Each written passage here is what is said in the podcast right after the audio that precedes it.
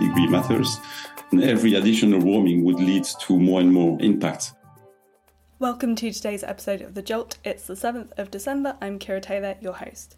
Later in today's episode, we'll look into the world's remaining carbon budget and the risk of overshooting the goal to limit global warming to 1.5 degrees. But first, let's dive into the top climate and energy stories from around the world today.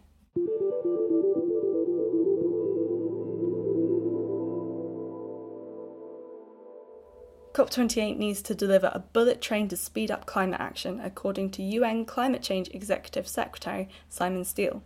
Unfortunately, though, we currently have an old caboose chugging over rickety tracks, he said at a press conference on Wednesday. The agreement on loss and damage funding early in the summit gave it a spring in its step, but this was only the start, he added. He warned that the world is kidding itself if it thinks loss and damage is all that's required at COP, adding good intentions won't halve emissions this decade or save lives now. He called for the world to deliver doubled adaptation finance. Governments also need to give their negotiators clear marching orders to achieve the highest possible ambition and avoid what he called point scoring or lowest common denominator politics. Meanwhile, he warned against the summit conclusions being a grab bag of wish lists and heavy on posturing. If the world wants to save lives and keep the 1.5 degree warming limit, COP28 must have an ambitious outcome, he said. COP28 should mark the beginning of the end for fossil fuels, said EU climate chief Wopke Hoekstra. The world needs to get rid of fossil fuels in full, and all parties need to agree to it, he said in Dubai. He insisted that the world must peak emissions by 2025 at the latest and reduce emissions by 43% by 2030. Speaking to journalists, he said, We have no alternative than to follow what scientists tell us, and they are telling us we're simply not on track. They are telling us that we need to accelerate our emissions reductions, and we need to do it this decade. Ireland has pledged to double its climate finance contribution, offering up 225 million euros next year. It has also pledged 12 million euros to help build resilience in places impacted by the climate crisis. You can listen to other finance pledges made at COP28 in yesterday's episode.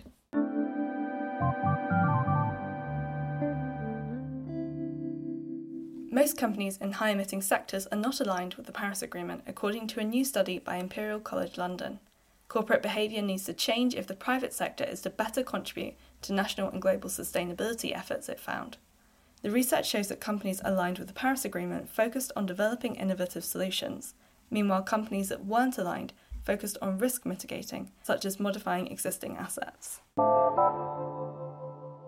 Canada plans to launch a cap and trade system in 2026 to limit emissions from the oil and gas sector, according to Reuters.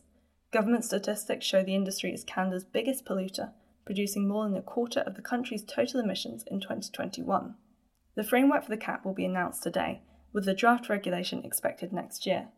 According to Federal Natural Resources Minister Jonathan Wilkinson, there will be some time for adoption, but there will be a significant reduction in greenhouse gas emissions from the oil and gas sector by 2030. Russian President Vladimir Putin visited Saudi Arabia on a rare foreign trip. According to Bloomberg, their talks included oil. It follows Petrostate Alliance OPEC Plus and other major oil producers agreeing to extend and intensify production cuts to rally prices. Putin had previously been in Abu Dhabi to meet with United Arab Emirates President Sheikh Mohammed bin Zayed Al Nahyan. That's just around the corner from COP28, taking place just over 100 kilometres away in Dubai. Sticking with the Middle East, the International Atomic Energy Agency is collaborating with Saudi Arabia on developing nuclear power, according to Arab News. The newspaper quotes Wei Huang, director at the agency's Department of Nuclear Energy. He said the agency is seeing quite strong interest in the region in nuclear power in order to improve energy security and help decarbonise.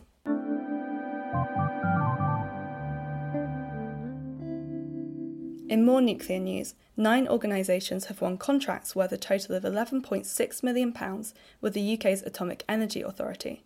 It's part of a plan to develop fusion energy. The technology, which combines rather than splits atoms, is still being developed, but it is seen as a potential low carbon sustainable energy source. The awarded contracts look at prototypes for novel fusion materials, manufacturing, and technology, as well as developing heating and cooling systems for the machines. Korea Southern Power and Norwegian state owned company Equinor have signed a memorandum of understanding to explore potential collaboration on offshore wind projects. It is hoped this will help contribute to Korea's goal to reach carbon neutrality by 2050. And finally, a continuing lack of skilled workers could threaten Europe's clean energy transition. That's the conclusion drawn by the European Climate, Infrastructure and Environment Executive Agency following a two day meeting of experts in Madrid. The EU has a plethora of climate targets for 2030, including for energy efficiency and renewable energy, but this will need a skilled workforce to deliver it. This means more needs to be done to attract people, particularly at the start of their career, into the clean energy sector. An estimated 3 to 4 million European construction workers will also need to develop new skills if the EU wants to deliver its energy goals, according to the agency. That's it for today's news. Now let's dive into the story of the moment.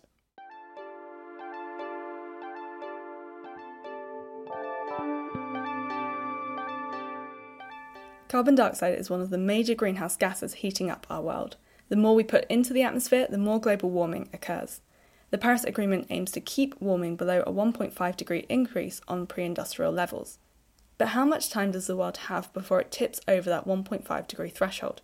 A new report has calculated that with rather worrying outcomes. I spoke to Pierre Friedlingstein, professor at the University of Exeter and lead on the global carbon budget, to find out more. What is the global carbon budget?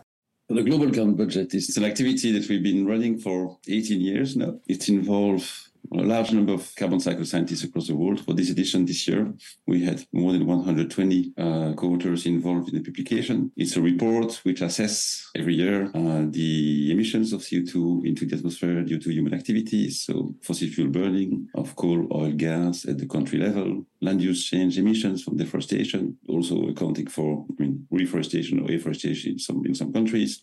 Again, we do this at the country level, and then we get the global numbers. Then we look at the fate of these emissions into the atmosphere, the fraction that stays in the atmosphere, the amount that goes back into the land, natural forest, or into the ocean, making, I mean, using a set of different models and observation, atmospheric observation, ocean observation, and so on to try to get the best estimate of what's happening to the CO2 we are actually uh, emitting at the moment into the atmosphere. All of this allows scientists to work out how long the world has before it crosses the 1.5 degree threshold, and it's not long. We can say that the budget from January 1st, 2024, it's about 275 billion tons of CO2.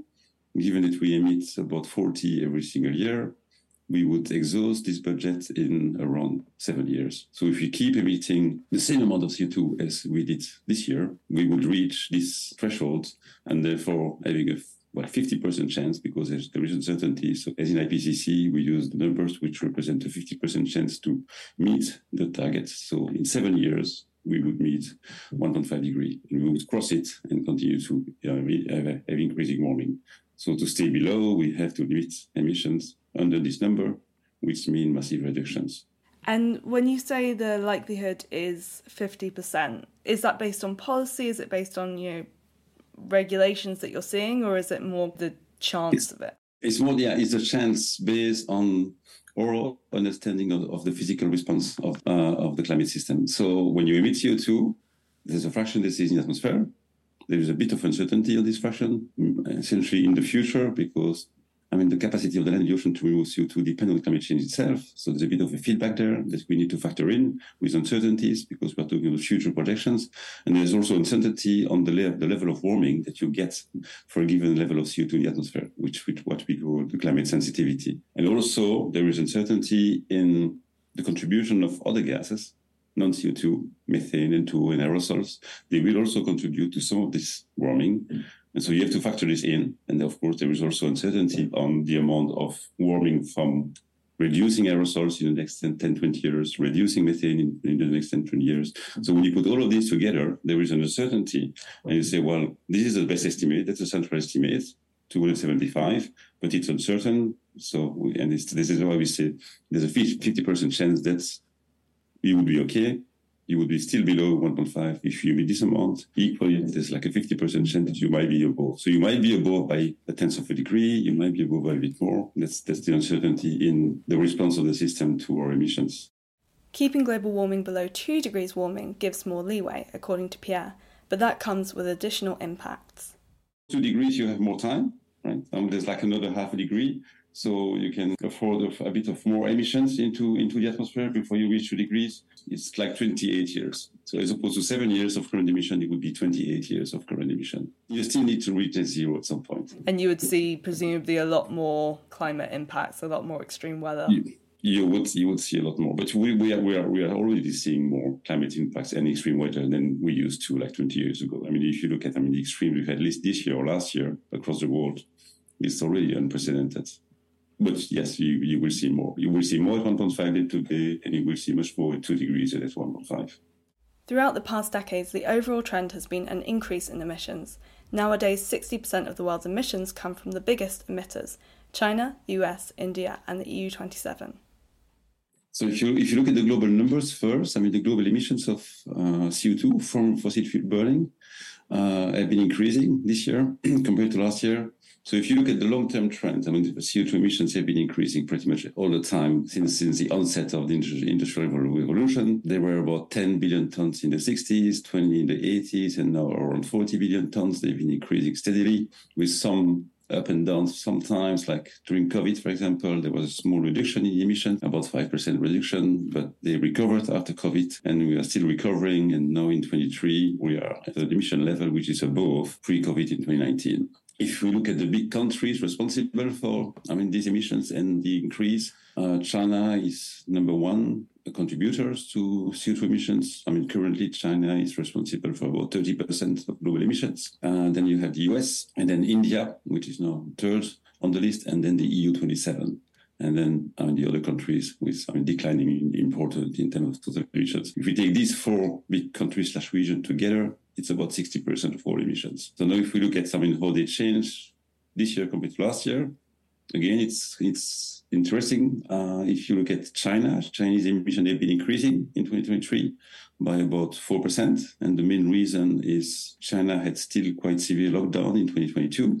And so, I mean, the Chinese economy is kind of recovering from the lockdown situation, a bit like what I mean the US or EU EU experienced in 2021. India emissions are increasing quite fast, about eight percent this year compared to last year, because of the increasing demand in energy to support I mean, the growth in uh, the, the country, its economy, its population. So there's a large amount of renewable being deployed in India, as in China, but it's not enough to meet the demand in energy. So they are also at the same time that they use low of renewable. They also use more and more coal or oil for transportation. Uh, EU and US, it's different because emissions are declining. Again, I mean, for EU, the decline this year compared to last year is about some, a bit more than 7%, 7.4%. And decline in the emissions in the US is about 3% this year. So it goes in the right direction. We are emitting less CO2 than before than last year, and it's it's a long-term trend. The, the decline in emission in uh, in the essentially in OECD countries, developed countries, but still it's not fast enough. Alongside the use of fossil fuels, the report also looks at the impact of land use, including deforestation. While there have been small improvements, the overall situation is worrying. So we look at deforestation uh, across the world and, and land, land, use in general. So there's essentially two opposite flux when we when we talk about land use. One which is goes in the right direction. It's like afforestation, reforestation. So we do replant trees, we let trees recover from I mean I mean past disturbance. Many places in the world now we can reduce the amount of croplands we need, at least the surface we need. Uh, that's the case in well in in in Europe, in China, also in, in in the global south in general. But in other parts of the world, we are still I mean, removing forests. We are still deforesting, mainly in the tropics. I mean, the main countries responsible for more than 50% of global deforestation is Brazil, Indonesia, and Democratic Republic of Congo. I mean, these two, these three countries together represent 50%, a bit more. So we look at the trend again in deforestation. Is it going in the right direction? Because there was lots of, I mean, ambitions to stop deforestation. At the COP26 two years ago, the, countries agreed, for example, that we should stop deforestation by 2030, which is in seven years now. If you look at the trends, deforestation is reducing, so it goes in the right direction, but it's only reducing by about 1% per year. So you can imagine that if we continue to reduce by 1% per year, we won't reach zero deforestation in seven years.